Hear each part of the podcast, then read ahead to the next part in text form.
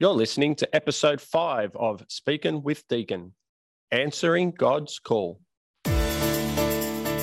Speaking with Deacon is a production of the Parousia Podcast Network in partnership with Voice of Charity Australia and EWTN Asia Pacific. Join us as we discuss strategies that will empower us to announce the gospel of the Lord daily through our words and deeds. This is Speaking with Deacon.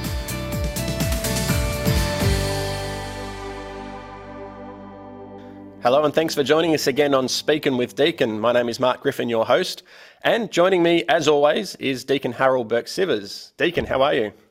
I'm doing well, Mark. It's great to be with you as always. It's great to have you back, and, and it's great that you're able to fit this in. Obviously, with the world opening up and, and catching up and making up for lost time, you're, you're pretty busy traveling everywhere at the moment, aren't you?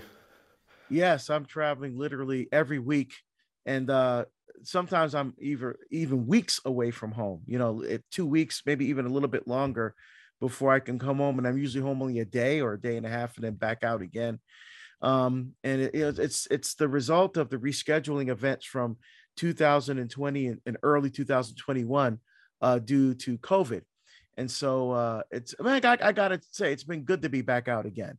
You know, uh, I just wish it was a little bit slower pace, but I mean it'll it'll it'll die down. It's just for this this uh the next few months, and then uh, um, in fact, my schedule is not going to be as busy in the fall because the uh, when people were canceling, there were also no new engagements being booked, and so it, it kind of left this kind of a gap uh, in right. my schedule moving forward because usually I'm booked two years in advance, but that's not the case now. So, but and I'm going to be doing some things um, to kind of back off uh, my my um, uh, my parish mission schedule. Mm-hmm. I want to focus on conferences and um, like shorter length events, so I can spend more sure. more time at home and focus more on pilgrimages and and traveling to uh, overseas to Australia and New Zealand. Hopefully, uh, can't soon. wait to have you back. Yeah, yeah, yeah. I'm really looking for. It. I got I got several new talks um, that I've developed that I've been uh, I've been I've been um, giving them over the past couple months, and that they've been going very very well, very well received. So I'm excited to share those uh, with the people down under. Oh, that's great to hear. We, we look forward to having you back and, and, and hearing some of that that new uh, material. Um, no doubt it's going to be as informative as everything you've presented before. So yeah, looking forward to that opportunity when it comes again. And and thank you for making time in the busy schedule to, to sit down with us today and and uh, and go through this topic. And and the topic today we're going to be talking a little bit about um, discernment and, and finding our vocation and, and answering God's call. Now, in our previous episode, uh, we talked a lot about praying and praying with confidence. And I suppose this then flows on from that is once we're in that conversation with God, what are we going to do with it and how do we find God's will in our life? So, for today's uh, discussion, we're going to do it a little bit differently. We're going to use your own vocational testimony as a bit of a roadmap, as a bit of a case study, if you like, uh, to how we can discern God's will in our life and find our vocation and then what to do next. So, maybe to start with, Deacon, why don't you give us a little bit about your background as a child, was was your faith a big part of your life, and, and what sort of family life and, and, and, and, and community life did you have that con- contributed to your faith life, and, and, and where did you sit at that stage in your life? Yeah, so I was born in Barbados, uh, in the West Indies, in the Caribbean. It's in a Barbados is in a chain of islands called the Lesser Antilles. So um, it's the island that's the largest and the furthest east in that chain, and it's not too far off the coast of Venezuela, and also very close to Trinidad and Tobago. And uh, that's we're first generation to come to the United States. My father was a very popular singer and nightclub owner, and my mom uh, was a cardiac care nurse. Uh, right. So, um, and my mom uh, was the first Catholic in our family. So she was a Methodist and uh, she became Catholic when she was a teenager. And then my father was not a person of faith at all. Uh, he didn't come to faith till much, much later uh, in his life. And so, um, yeah, so I was baptized three weeks after I was born. So, really, I'm the first baptized Catholic in our family because, of course, my mother didn't have to be baptized when she came into the church, uh, just uh, Eucharist and and uh, and uh, confirmation. Uh, so yes, my mom when we immigrated to the United States, my mom was very strong Catholic. So um, we went to mass, you know, every week. We went. She said she sacrificed, worked lots of overtime, many many hours to send us to Catholic school. And uh, I remember even as as young as nine years old, ten years old, uh, really enjoying going to church. Um, and I remember I used to be focused on what was going on at the altar to the point where my mom uh, would would seat me uh, in the pew next to the aisle, and then she would stand next to me, and then my siblings, my my two brothers and my sister, would be on the other side of my mom because they were typical kids, like throwing Cheerios and you know bumping each other during mass. But I I I remember this. I remember looking at the altar and seeing everything going on up there and saying to myself, there, wow, there's something really cool going on up there. I don't really understand exactly what it is, but I like it, you know. And uh, yeah. and, and when I got to serve mass, oh my goodness, I thought I was in heaven. I I mean, even to this day, Mark, I I, I you know, I'm in my 50s and I've been ordained as a deacon for 19 years. And I still, when I when I'm standing in the back of the church ready to process to the front, I still get that childlike kind of excitement, you know, of, of being able to, to serve at the altar, just like I did when I was nine and 10 you said it was it was like being in heaven. In one way it kind of is though in reality yeah, as well. yeah. there, there is that that spiritual reality about it. So it's not that's not a bad description of, of, of how it how it would feel. Um, you, you, mentioned that your mother was the the faith influence at this point and your dad wasn't a man of faith a lot of surveys, I've, I've, I've, seen results, and I don't have any to draw on now, but just picking up on what you said, you've seen results from surveys that suggest that the father is the one who the children will follow, and, and the mother is fighting against that, which is why it's so important for, for Christian fathers to be strong and, and men of faith to lead their children.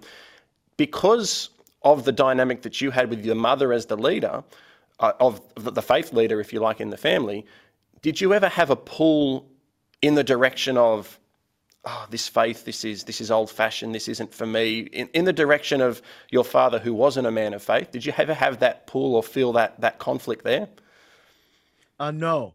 Uh, again, which is kind of unusual. You yeah. know, you don't have many kids that uh, that at that age um saying, Wow, I really like going to church, or you know, I, I really want to be on the altar again this week. You know, um, and and I you know, I remember it's just this um you know, one of the things that I think parents need to be aware of, um, because every child is different, right? I, I have four kids, you have seven, with another one on the way. And so um, every child is different. And I think what parents have to do is recognize the personality of the child mm-hmm. and recognize that, you know, it, it, and really pay attention to if that child, um, what, what their talents, what their personality, you know, is geared toward you know, to, in order to help them properly discern. And when it comes to the faith piece, you're right. The, the uh, you know, when the kids are little, it's all about mommy, right? you know, when the kids are little, they're clinging to mommy because mommy's the one that's that's feeding them and and you know and, and all that kind of stuff. And dad's important too, of course, but dad's role really kicks in when the kids are older. Um, when when they're trying now to navigate friendships, when they're trying to understand their relationship with God, when they're trying to own their relationship with God. It's not just when my parents are telling me I have to go to church, my parents telling me I have to believe this stuff. They get to an age where they begin to own it, and and and at and it's the same age where they begin that natural that natural breaking away from the parents and that kind of independence which is necessary for for adulthood but that natural progression and so parents really need to pay attention to that uh, and that's where the father's role really kicks in. And you're right, Mark. In my first book, Behold the Man, uh, I talk about that study where it shows that if uh, women just bring the children to church, like only 30% or less of them stay stay in the Catholic faith. But if the fathers are involved, uh, you know, bringing them to church and, and, and praying with them, being part of their life, you know, 70% will stay in the, in the church. So so the fathers were why? Because he's the priest of the family. Sure. Right. And the main job of a priest is to offer sacrifice. Now, my situation, and like many people's situation, uh, you know, my father, my parents were divorced. Uh, my father was was not a man of faith. He was not an important um, faith person in my life at all. never saw my father in church growing up ever. You know, so um, so what my mother did, she understood she could be the best mother that she could be, but she could not be a father figure to us. Mm-hmm. And so she made sure we had other male role models, not to take the place of my father, but to be a witness and a sign of what authentic manhood looked like to help me navigate those those sometimes turbulent and difficult uh, teenage years. So for me, it was my scoutmaster, uh, who was actually a Jewish doctor, uh, who came from the suburbs into the city to be with us, uh, the Boy Scouts, uh, on Monday nights, and uh, he was very influential, very informative, and, and in fact, I kept the friendship with him even through college you know, uh, and when, when he was no longer in scouting, I, I, I kept in regular touch with him. Um, my, my wrestling coach, uh, I was an athlete in high school, a standout athlete actually. And, and my wrestling coach was very um, uh, influential, uh, very much a father figure. Uh, some of my teachers, the monks at, at the monastery, were all very, very influential, all men, uh, influential in, you know, in, in, in, a, lot of different ways, predominantly um, believing in me during those times when I didn't even believe in myself. You know, they, they played a crucial role. In fact, I in, in the um acknowledgments in my first book, I actually named them, you know, to, to, thank them personally for everything that they that they did for me. That's great. Did you ever feel the the desire to share with your father the faith that you had and that your mother had and that she was bringing your family up in or was he just very distant from it and just closed off to it? And and how did that dynamic go? Did you ever wish he was there with you? Um, no, no, he was very distant, like as you as you say, Mark, very closed off, not interested mm-hmm. really at all in anything with the faith. You know, when when I started express expressing an interest in the priesthood, he treated it like a phase, you know, because he knew my mom was very religious Mm-hmm. right? And so obviously that you know he expected some of that to rub off on, on us kids. Um, and when I expressed an interest in the priesthood, he goes, "Yeah, you know, he didn't really take it seriously." Even when uh, I was in high school and I uh, began the the Come and See program with the Benedictines, mm-hmm. who ran my high school. By the time I was a senior, Mark, I was living uh, two weeks in the monastery every other month. So I was spending a lot of time in the monastery, a lot of time living and praying with the monks as a high school student. Sure. You know, and I felt a very strong attraction to monastic life sure. to the point where I even majored. Uh, I mean, we, I mean, we, I had talks with the abbot about, you know, what am I going to study in college in, at uni? So when I, you know, if I did join the monastery, how could they use my talents and my skills? And so that's one of the reasons why I was an economics and business major with it, and the business emphasis was on accounting because they were thinking I would be the business manager in the monastery. Right. I also took Latin at uni because going to be a monk, you have to chant, you have to use Latin. So yes. I figured I need Latin. So all of that influenced, um, you know, the decisions I made uh, after high school. Did you? We'll touch on a bit on the time in the monastery. Then, did you ever at that point feel that you were there as a call to the priesthood, or were you there just to be a religious in the community, or what did you feel at that point in time you were being led to, and and what were the things that were sort of going back and forth in your mind as to the indicators? Because obviously we're we're theming this around vocation and, and journey of discernment. Your time in the monastery, obviously you didn't stay there. So while you were there, what were the, the things going around in your mind and what was your focus? Yeah, so a couple of things. Um, when I was in university, I never lost the desire. I mean, I dated, you know, um, in, in, in college, never really considered marriage. Um, so even though I was dating, I knew I I would go to the monastery. It was more like, um, you know, th- there weren't really any serious relationships or anything like that. You know, it's just you know going to a dance and things like that. Um, and after uni, I I worked for a year because I wanted to have that experience of owning a car and having a job and paying bills and paying rent and an apartment you know and all those things that you do so i, I did that for a year while i and i had a spiritual director who i was still you know speaking with um, at, at the university and then after that year, I, I joined monastic life, and um, I was very happy. I mean, I I I really enjoyed the silence. Um, that's what attracted me. It was, you know, uh, the silence, the prayer, the rhythm of the day. You know, um, not have to worry about what to wear because right now, Mark, you know, I I just got back from a trip. I was gone for a week and a half, and you know, I, what suit, what tie, what shirt, what shoes. I mean, it's just in a monastery. Get up, throw a habit on, done. Yes, you don't have to think about that.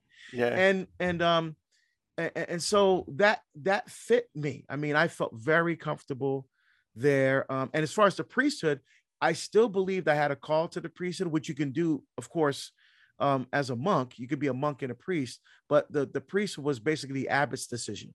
The okay. abbot is the one who decides whether you, you go on to the priesthood. But of course, I was slated to go on uh, to to the priesthood there at the abbey. Um, and so I, you know, it was one of those things where I I did pray and did discern as a teenager, and then as a young as a young adult, and everything in my body, in my soul, um, told me that this was what God wanted me to do, uh, to to be a monk, and uh, that caused a tremendous rift with my dad um, to the point where I, we when I made the decision to join a monastery and I went to talk to him about it, um, we got into a um, a pretty heated argument, and I basically considered him dead to me at that point. And we we didn't speak for another eighteen years uh, wow. after that. Yeah. So, so this this vocation business is is a serious business. This can this can really change your life, can't it? Well, you know what? It's the same thing happens, Mark. You know, I compare it to those who are not Catholic, who make the decision to come into the church, and it may cost them a relationship with their parents. It yeah. may cost them good, very good friends. You know, and if they're a pastor in a Protestant parish, it may cost them, it's going to cost them their job and their livelihood. You know, and what does Jesus say though? You know, the truth is what divides, right? He says, you know, the truth is like a two-edged sword. And that's why Jesus talks, you think I came to bring peace? I came to bring the sword. And this is what mother against daughter, father against son, uh, mother-in-law against daughter-in-law because he's talking it's the truth that divides yeah you know and, and, so but you have to follow the truth wherever the truth leads and, and so i was willing to sacrifice that relationship with my dad you know being an adult now and he was uh, they were already divorced he was already kind of out of my life anyway mm-hmm. you know and it was i mean I, I didn't like the fact that that was the case but you know i knew i had to follow jesus sure. Um, and my mom was very supportive my friends you know, they when I was in high school, they made fun of me because they knew I was living in the monastery, but I don't care. You know, I, I don't, you know, it was an all boys school. You know how guys rib each other, yeah, right? You know, so I could care less. But when I did join, they were very supportive, including my best friend at the time, who ended up being the best man in my wedding. But but he didn't understand, but he was very supportive, and, and that that meant a lot to me.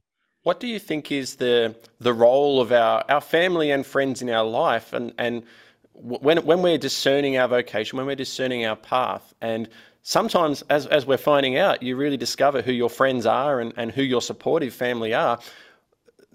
Can you speak a bit to the power of the role that your support network plays when you're on this journey and, and, and how important it is if you know someone who might be discerning for the priesthood or religious life or, or even a discernment for marriage, how important it is to be supportive but not patronizing to what they're going through. Don't just say, oh, of course you should be, or yes, of course I can see you being a priest. So not necessarily patronizing towards them, but very supportive of their the, the search that they're on.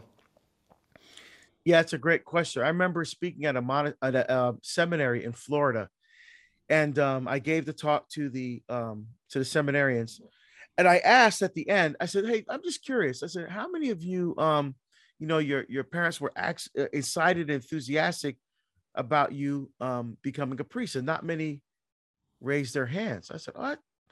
I said, "Well, why weren't your parents supportive?"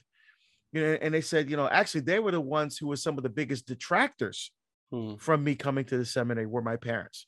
And I said, "Wait a minute! It should be just the opposite.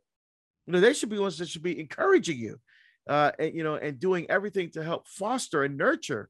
If they believe God has, you know, has a vocation for you to, as a priest, and they were saying, well, you know, a, a number of them were saying, well, my parents want grandkids. Yeah. you know, and, and, and just a little side note, you know, if they would have had more kids, then this wouldn't be an issue, right? Mhm. You know, but we Catholics have bought into this contraceptive mentality of the culture. We try to limit our family size. Um, and and this is what happens you don't have enough kids, then all you're thinking about is you, you know your your the, you know the generation and the continuation of your family line. You know, the solution that have more kids. but anyway, that's a side note. Um, but yes, but the the support network I think is is very important. Um, so for me, my support network number one is my mom and my siblings. Again, when I was in high school, they made fun of me, but when they saw, you know, uh, my my path and my journey and how serious I was about this vocation, they were very, very supportive. My my close friend, my closest friends, the ones who really know me, who who aren't int- um, interested in getting something from me or just you know um, leveraging a friendship for their own purposes and their own needs, but really care about me as a person and are, and are really, really good friends. Uh, they were all very supportive. And so that kind of, for me, outweighed uh, my father's uh, extreme disappointment Sure. and anger, quite frankly, with, with my decision. That, of course, as a person, he's not a person of faith. He couldn't understand, you know, as he said, why would I want to live with a bunch of men? You know, so it, it, it didn't make sense to him. But but that support network, even if they don't understand what God may be calling you to, um, but if they're there to support you, um, and and that, and that's been important to me as I continue to discern my left monastic life, and which we're going to talk about. But that network actually played even more uh, a more important role uh, later on in my in my discernment process. Sure. Absolutely. Before we jump away from your your period in in the monastery, you mentioned before about prayer and and and and knowing that this is this is what God wants for me. This this is this is my calling. And can you explain a little bit about what that prayer was? Like, how do you pray for discernment that this is the path, and and then how do you know it when you see it, and then even when it wasn't what you thought it was going to be, the role that it plays in the journey. Obviously, you're meant to be there for a reason. So, what does the prayer look like? How do you pray? And then, what are the signs you're looking for to know that you're on the right track as you go through this phase? Yeah. So for me, um, uh, when it, it started when I was uh, nine or ten, and it was a pull or a tug, Sure. you know, an attraction, you know, to to the liturgy first, uh, and then that that that desire when I got to the monastery and I saw how the monks lived, it deepened. So it went from being a curiosity, it went from being something I that I, I could see myself doing. It went to I now I could see myself living that way. You see, so it so it, it started to evolve, and then I was very attracted to the the silence, to the rhythm of, of monastic life. I wasn't attracted to getting up early in the morning, um, but uh, but I was attracted to the prayer life, you know, and and and just the focus on the Benedictine balance of of ora et labora, pray, prayer, and work. That wonderful balance there. Um, uh, it, it was just it, I just felt like this is where God needed me to be. And even when I was at uni, and I dated, you know, I went to dances and I and I dated and, and things like that, but that desire never left. You know, it, it never went away. And I was still active in, I never stopped going to church. I, you know, I, the uni that I went to was a Catholic university. So they had mass in the dorms, in the, in the, in, the dormitories every week. And I went and I, in fact, I played guitar uh, at mass um, back then, sang in the gospel choir. And so I was very, still very much involved uh, in my faith. And so that year that I took, um, uh, you know, uh, to just kind of live because I didn't, I didn't want to go in. I wasn't afraid of joining the monastery after I finished uni, but it was more, I didn't want to go in with any regrets. I didn't want to go in thinking, wow, I don't know what it's like to pay bills. Or, you know, so I just wanted to get that kind of young adult experience. Yeah. And I, and even then, I still had a had a uh, uh, a spiritual director uh, who was a priest, a local priest at the uni. I was still talking and, and working things through, and still, of course, in touch with the monks.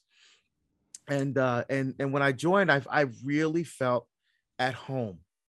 You know, I really felt this is where God needs me to be, and it was Mark. It was where God needed me to be then. right? Oh, yeah. Because after I left, and I'm and I'm saying to myself, why? I mean, I, I remember being nine and ten years old, feeling this attraction. First priesthood, then monastic life, now I'm a monk. Why leave? Why? Why would God put me there and then just to have me leave?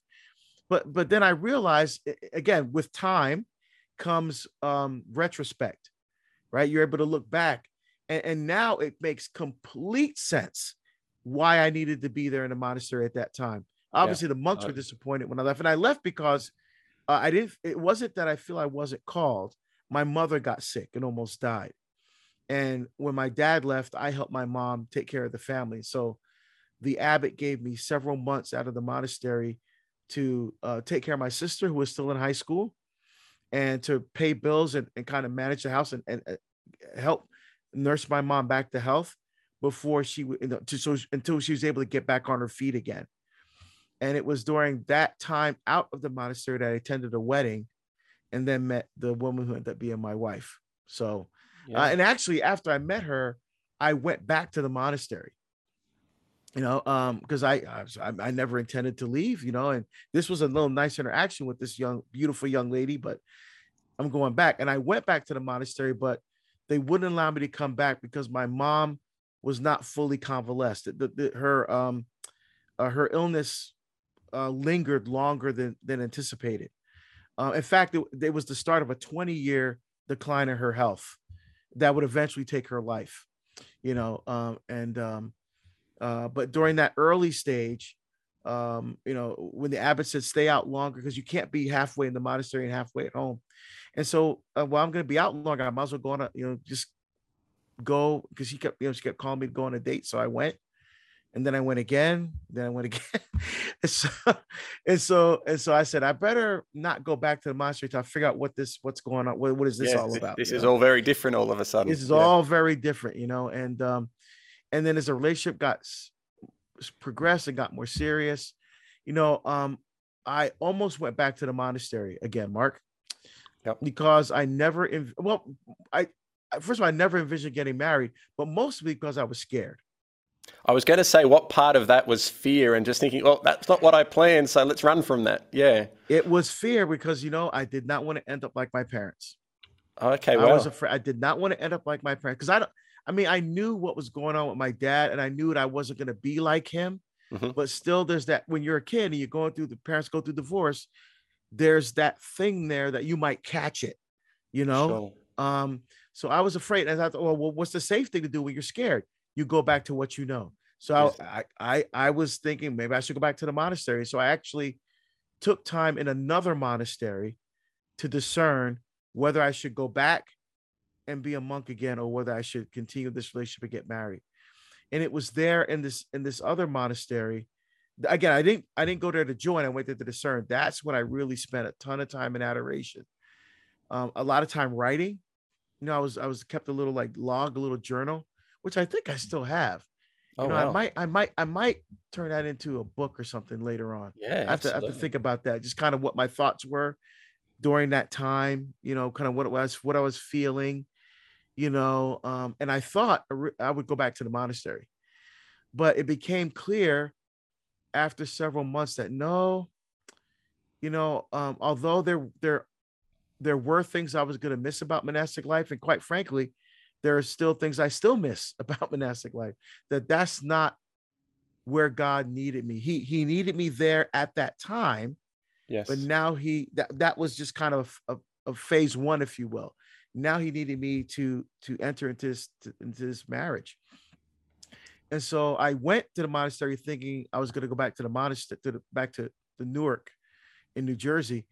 And but I I left um confident that I'm supposed to be married. And so, yeah, that's what happened. We got married and she finished graduate school and we and we moved to Oregon. And then that started phase three. The next, so there was the, the discernment phase. for the monastery, the discernment for marriage, and now the third discernment for the diaconate. And, and that's and three or four. There's four big ones. Okay. Uh, and, and the diaconate was number three. Yeah. Before we get into this this third phase, I think what you've des- described so far is a good demonstration of what St. Paul, I think, tells us to test everything. And that is that you had these pulls in your life. And even though you felt so convicted that that was the one for you, it didn't stop you from experiencing other things before committing to that one. You were committed to it, but you did other things and you tested it.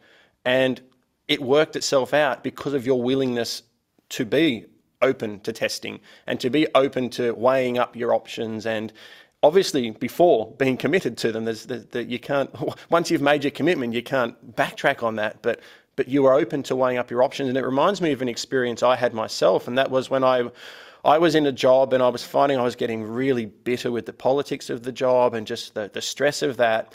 And I was coming home at night and just unloading on the family very unfairly but that's just where I was at and I decided with my wife that this isn't where I need to be. This is it's better to be unemployed than it is to be coming home bitter and doing this. And so with child number 3 at the time on the way, I left that job and I was actually unemployed for 7 months, which is stressful when you've got a baby on the way. And and you've already got two there with you because they were also very young. And at that point, I sought out a Dominican sister who was down here. Um, and I'll never forget the advice she gave me because I said, I don't know what to do. I don't know where to turn.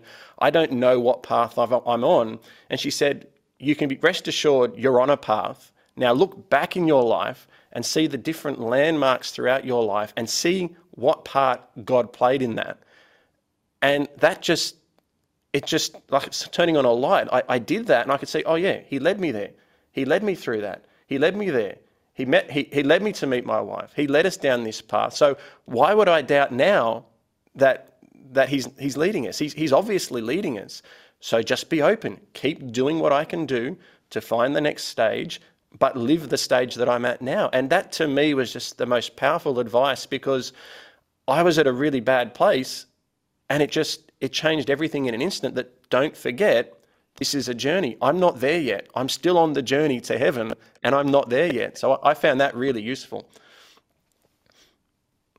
Yeah, no, I, I absolutely agree. And, um, you know, uh, what, what I realized uh, now is when I look back, I say, well, uh, that time in the monastery was absolutely critical because now, as a professional speaker and author, uh, traveling literally all around the world, I draw from that monastic experience all the time. Yes. You know, I, I draw from, like, for example, I love praying the office, the liturgy of the hours, which, which I have to do as a deacon. But God knew I was going to be a deacon way before I even knew what a deacon was.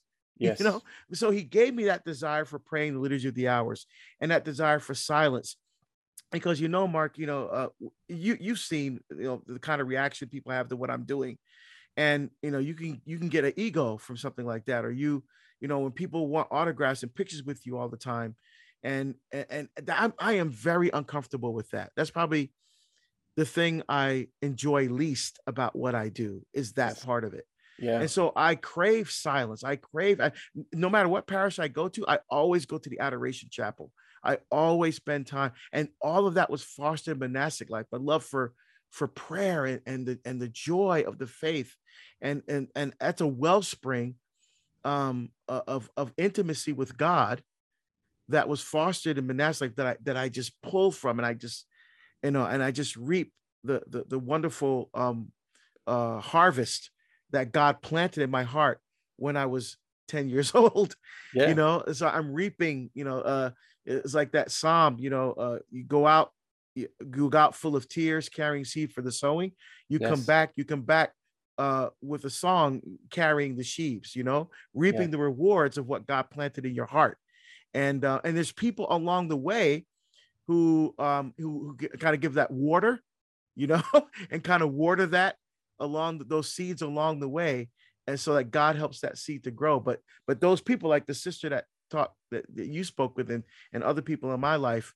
uh, played that important role. Even Paul talks about this, right? He yep. says, I planted, Apollos watered, but God gave the yield. You know, and, and that that's basically the life of discernment. The hardest part is the trust piece. When you're going, because it's like a book, right? God is the author. He wrote the whole book. He knows the beginning, the middle, and the end. You only live one page at a time. You know what came before, but you don't know what's coming next. And that's the part of the discernment uh, and and uh, is the is the hardest part. I think is the trusting. And you're in that moment, you're not sure, you think you're doing what God wants you to do, you're you're responding faithfully to what you truly believe that God is calling you to do. And I think God will honor that, even if it's not what He wants. He's going to use that time uh, to a, as a as a lesson that you needed then for something He has for you planned later. I actually love that analogy of the book because if you look at it like pages in a book, your past experiences in your life aren't a page that, all right, you've read that one, never to be seen again. That page is what helps you to make sense of what's to come. Because if you just start at page 180, not reading the 179 pages before, page 180 doesn't make sense. So right. everything in every page before leads up to this point and will lead beyond this point into the future. So yeah, it's it's it's sure it's a page in history, but it's a page that has led up to present and will also help you to to discern and to to navigate future. So yeah, I like I like that analogy of the book. Let, us move yeah. on then to to now. Okay, so now you you've left the monastery, you've now met the woman of your dreams, you're married.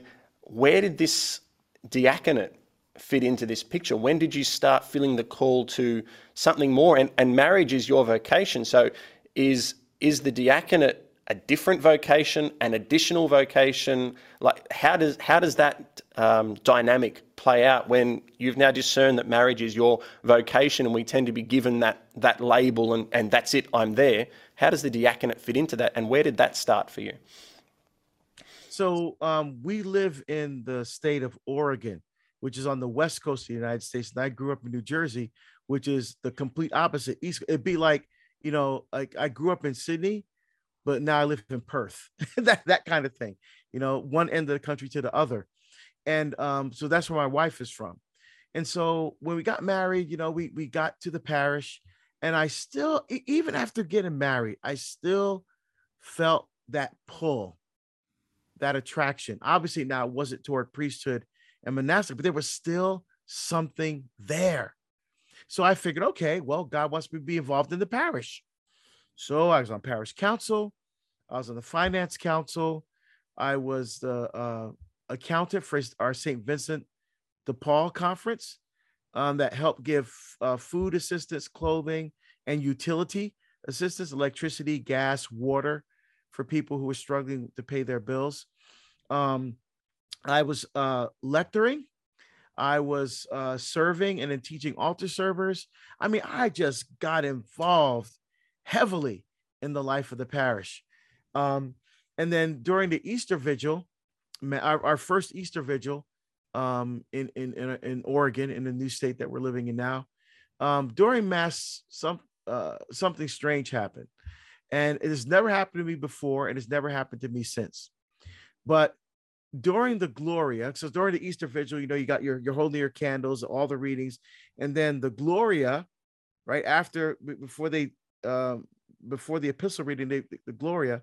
I mean, again, the Gloria comes, and so the lights came on, the bells are ringing, and I heard a vo- an audible voice say, "Deacon."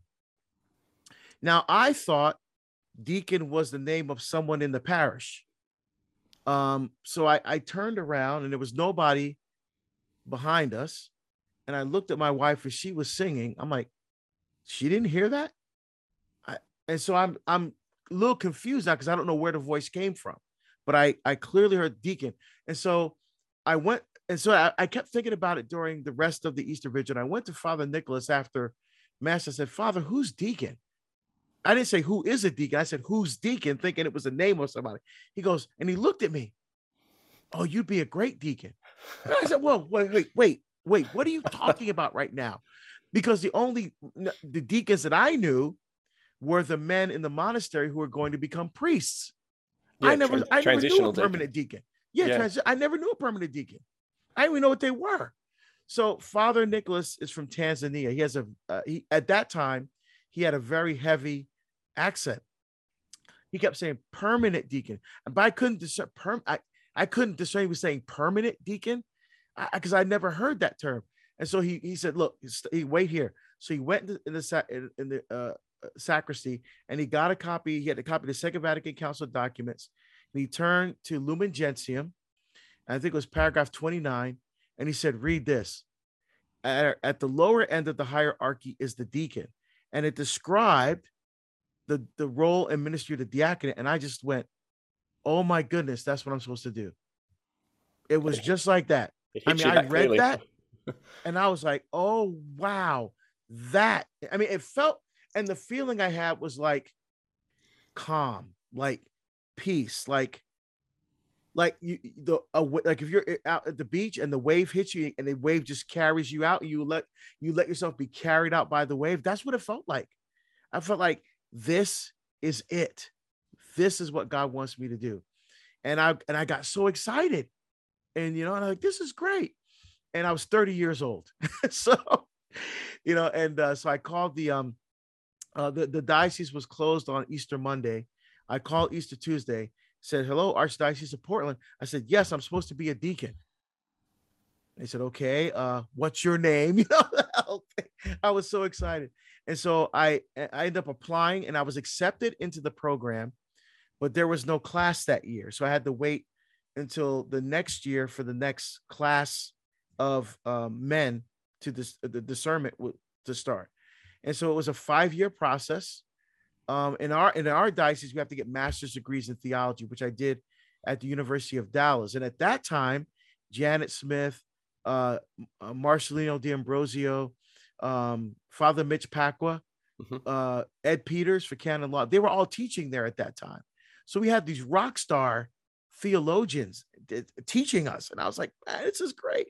I mean, I was loving the whole experience. Um, you know, and then I uh, I was ordained uh, November 23rd, 2002. So, and that was the third phase. So now I'm thinking I'm done.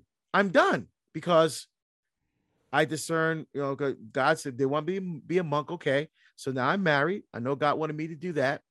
And then I still had this thing and oh, diaconate. Okay, God led me there. Fine. Now I'm married. Now I'm a deacon. Yay. And I'm a, and I'm working in law enforcement, right? So I'm working in, in the United States we have um, police departments on our unis because um, you know unlike australia where most of the uni students live at home and commute it's just the opposite. The vast majority live on campus live away from home in, in that campus environment. And so many of the schools have their own you know uh, health center for medical issues. They have their own vocational, you know, vocations. I mean, I have all kinds of different things. And I ran the police services on the campus. And so I, I was doing that and and serving as a deacon in the parish. And I thought, this is it. I'm doing what God wants me to do. You know, just lock it down and just do this for the rest of my life. Not knowing that that was part three of four. Yeah, there's a, there's a, uh, leap, there's a big leap of faith still to come. yes, Yes, that's right. That's right. All right. So, just before we move on to this this this next stage, phase four, the diaconate itself, was there any concern on the part of your wife as to taking on something like that? Because I, I think you had children at the time, didn't you? Yeah. When when when I started the program, we had no children. Okay. Um, and then during the program, during the five years, we had two children, and um, actually uh we had the tw- she was pregnant with the twins. We had the two children yes. and pregnant with the twins right near ordination. Okay. And so in fact the twins were born 2 weeks after I was ordained. Wow. So um so we have very very young children. So during the discernment process one of the things that that the, di- the archdiocese did which my wife very very much appreciated was they uh, at one point they brought in the wives of the current deacons okay. guys who are already ordained. And so they they they went off separately to their own separate part of the facility, and they just had a, you know, honest conversation. Okay, mm-hmm. tell us what this is really going to be like when our husbands are ordained. What kind of stress is that going to be on the family? Um, what about kids? Do I have to sit at church at mass by myself for the rest of my life? Am I gonna have to manage these kids by myself? Is he's gonna take so much time away at the parish? It's gonna cause a strain in our marriage. I mean, think just at honest, open, oh, absolutely straight up questions. Yeah, and um, that I think really uh, helped her and cemented her mind that it was going to be okay. Okay, great. So phase four, another big phase. You you, you touched on it. You you had a successful career now you had the diaconate, you were married, you had kids. something big changes. Can you can you go through this next big leap of faith? And uh, and this is actually where where Parousia comes on the scene a little bit as well. This is this is the phase you had just gotten through when when uh, when you first crossed paths with with Charbel Raish at our end. So can you can you go through this this next yeah, phase so, for us? So what so what happened was um because uh after I was ordained, remember Father Mitch Pacwa was Mhm. my scripture professor. He was not full time at EWTN yet. So after ordination, um, uh, Father Mitch moved on. He went off to EWTN and stuff. And so, um, and I was not giving talks on the faith at all. I was not doing anything on the faith except preaching and doing my diaconal uh, ministry in the parish and in the hospital. And I, I went, I went to prisons um, um, as well. You know, I was just doing the normal stuff. And then um, a classmate of mine from graduate school asked me to give a talk at a parish because I had written a paper in graduate school on male spirituality. And he goes, You know, that's something we don't hear a whole lot about. You should, you know, why don't you come to the parish to give a talk? Okay. So the, the pastor said, Fine. I went down there and I gave a talk. I basically read my paper from graduate school because I'm not giving, I wasn't giving out talks on the faith yet. And so the pastor liked what he heard. He invited me to come back and, and give a talk on marriage. I'm like, oh, I wrote a paper on marriage too, you know, but I probably shouldn't read it this time. I probably should, you know. And so that's when it started. And so at this at that second um talk that I gave, someone from the Catholic radio station was there. And they invited me to be on the radio.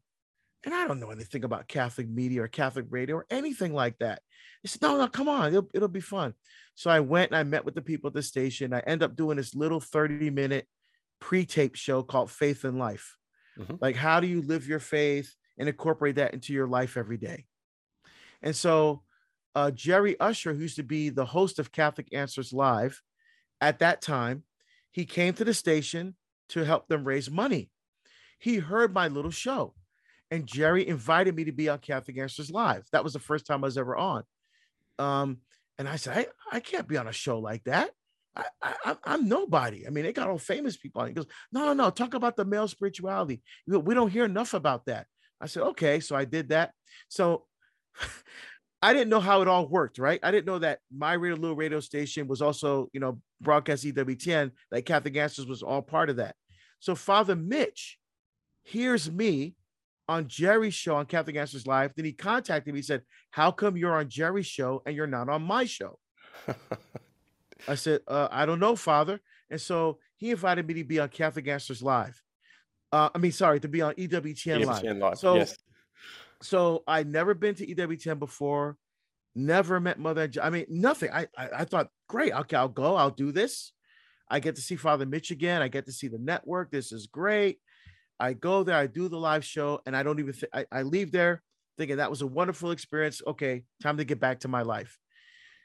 But there were so many emails in response to what I was taught. I mean, from all over the world. And I was like, what did I say? Like, what is like, what is this? I did not anticipate that kind of response.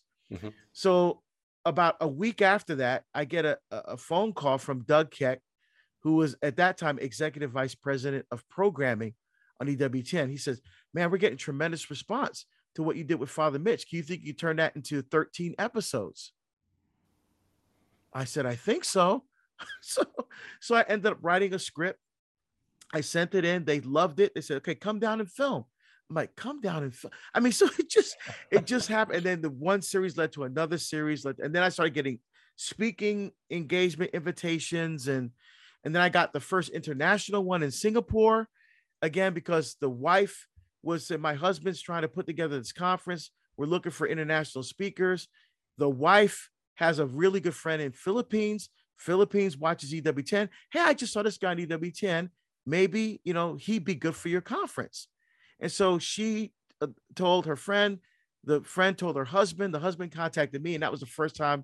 My very first overseas trip was to Singapore Wow. you know um and then i went to south africa and then so so now fast forward to 2000 this was all 2005 2006 2007 2011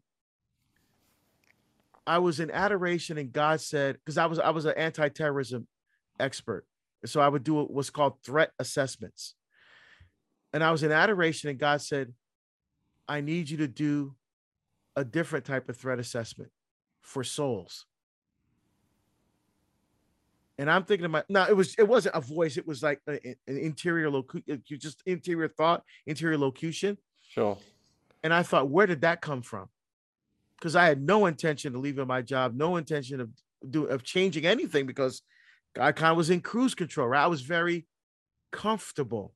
Mm-hmm. And sometimes when God needs you to, to is you're discerning and, and God's calling you to do something more or greater with your life or different, he has to make you uncomfortable. so yes. I got very uncomfortable. And and I was saying, Well, no, Lord, you know, I'm very happy. He goes, Well, yes. And I was like, No. He was like, Yes. So and so I kind of ignored it. And then uh, other things started happening. My boss, who was also a parishioner in my parish, who allowed me to go to EWTN and do a conference here and there, and he would flex my time at work. He had a stroke and he had to retire early. And they and the university brought in another guy, and we didn't get along at all. Not so accommodating. uh oh. so so now I thought even more about maybe God is calling me to leave, and maybe this is a, the beginning of a sign that God is you know uh, developing an exit strategy, uh, exit uh, strategy for me. Sure. And so I kept this saying, but my wife was not on board at all. When I first brought up the idea, she goes, "You're not leaving your job. You know how much money you make? We have kids in Catholic school. We have a mortgage. What are you thinking?" And I said, "Well, hun, I'm I'm not saying I'm to leave the job. I just did figure out what God wants me to do." She said, "What God wants you to do is keep your job, right?" so, so it, it took a year of discernment because my heart was saying, wow, what it would be like to just give everything totally over to God and just dedicate the rest of your life honoring God by speaking. And and and and my head was saying, you have a mortgage, you have responsibilities, you can't make money talking about Jesus. You know, so so um you know, it started a year long, very serious discernment process. And that's when I, I had friends again, uh, spiritual direction, but also good friends of mine, guys in my wedding this time, guys who, who know me and will tell me the truth and not just what I want to hear. And I asked each one of them independently of the, of the other about what I think God was calling me to do. And every single one of them said, Yes, we really believe that God is calling you to do this. And I was like, So every door I tried to shut, God would open another one. Um, and it wasn't until, uh, you know, um, some other situations happened where God made it very, very clear that He wanted me to leave. And I still couldn't do it because I was scared. And I, I sat down with my wife again. This was a year later, sat down with her. We talked for two and a half hours like literally we talked about everything. If i left my job what does that mean? If i stay what does that mean? What's going to happen with the kids? Like what happens with us financially? I mean we talked about everything. And at the end of the two and a half hours my wife said to me you know what? God is calling you to do this. And after all god's in charge of finances. We should do it and that's what and right then mark when she said we should do it I literally I had that same feeling that when when I read that paragraph in Lumen Gentium about the deacon, that same feeling of peace, that same feeling of calm, that same feeling of confidence. That's the exact same feeling I had at that moment because I knew no matter what happened to us from that point forward, she would love me and she would stand by me, she would support me, that we were in this together. And so it was her love that gave me the courage to follow God's will. That's and fantastic. so I wrote a yeah, I wrote a resignation letter, send it in, and and June 30, uh 30 June 2012, I walked away from my career and started speaking and, and writing full time. And that's when I got the invitation, not from Charbel, yes, but from Renato yes. uh in in in uh Perth to yes. come and do some speaking for um for educators, for teachers in the um in the Archdiocese of Perth. And when Charbel heard that I was coming to Perth, he contacted me. I didn't know who Charbel was, but he goes, Well, since you're coming to the West Coast, can you come to the East Coast and do some? I said, Well, I'm thinking to myself, this is what I do now. This is my job. Sure, I'll be there, you know. and that's when I got to know Charbel. And back then, Parousia was in his living room. Yes. There was a, a de- I remember this like it was yesterday, Mark. There was a desk and a computer. Yep. And then he had all the stock in his living room on shelves. Yes. And that was Parousia Media. that was. And I'm looking around going, okay, you know, this, this is, but when I got to know Charbel and I, and I heard his vision and I heard his passion and I got to know him as a person, I saw he was a, he was a true man of prayer. I was like, this dude totally gets it. Yep. And I said, and I knew right then after that first meeting that Charbel and I were going to be working together. I just knew it. Yeah. And so, you know, and, and discerning my relationship with him, we put some deals together. So now, you know, for Bruce is the exclusive manufacturer of all of my products, right? So back then it was CDs and DVDs. Now we're going to the USBs and and um, you know, and, and it's just started a beautiful um professional business relationship, but also a wonderful friendship as well. It's been fantastic. And there was no way his living room was ever going to be big enough. That's right.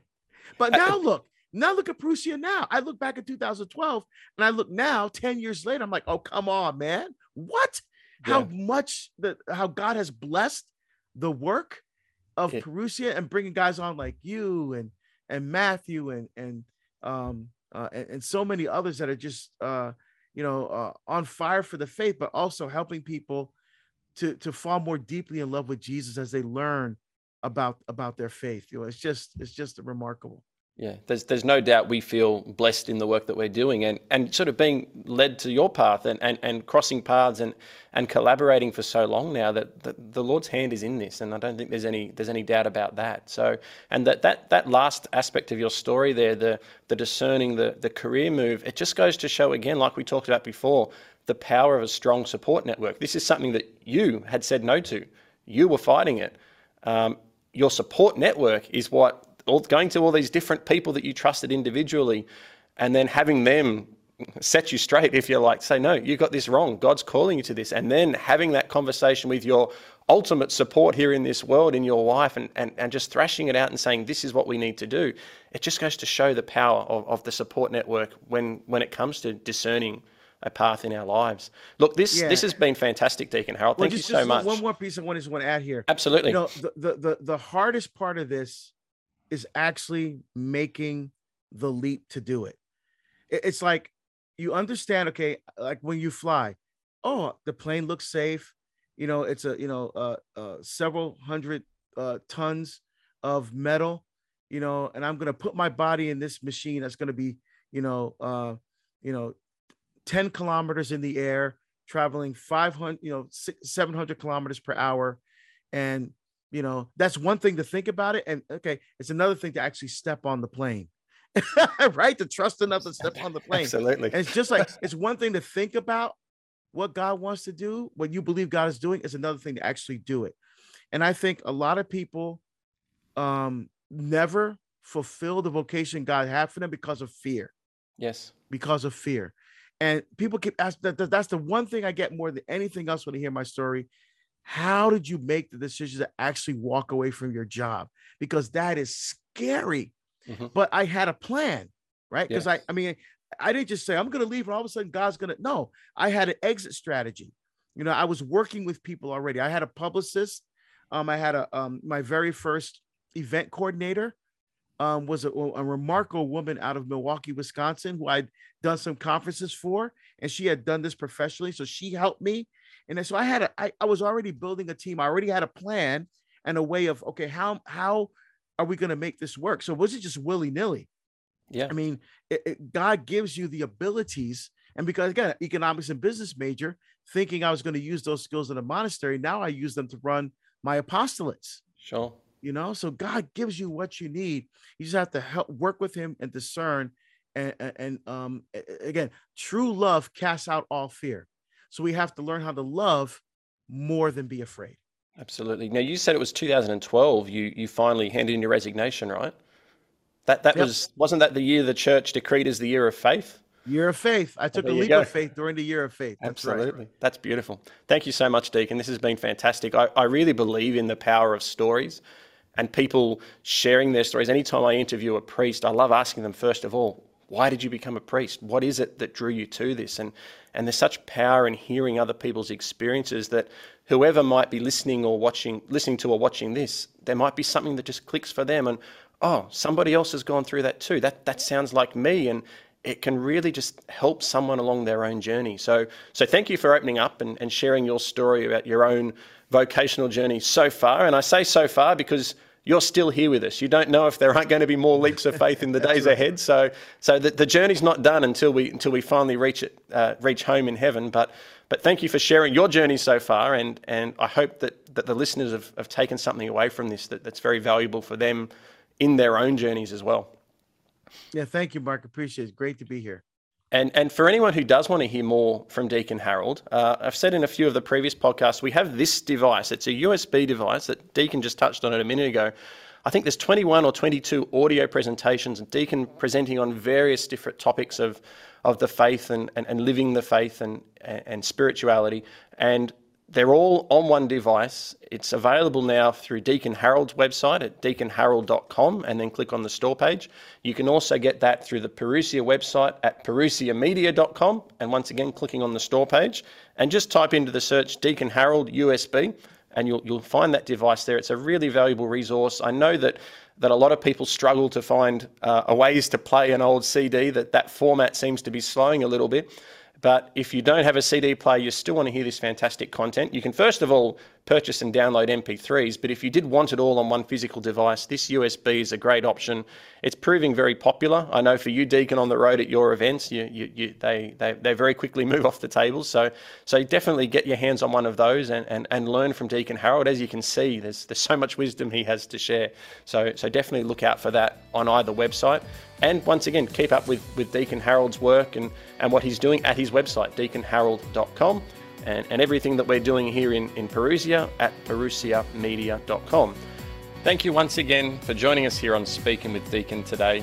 We look forward to having you here with us next time. So until then, God bless you.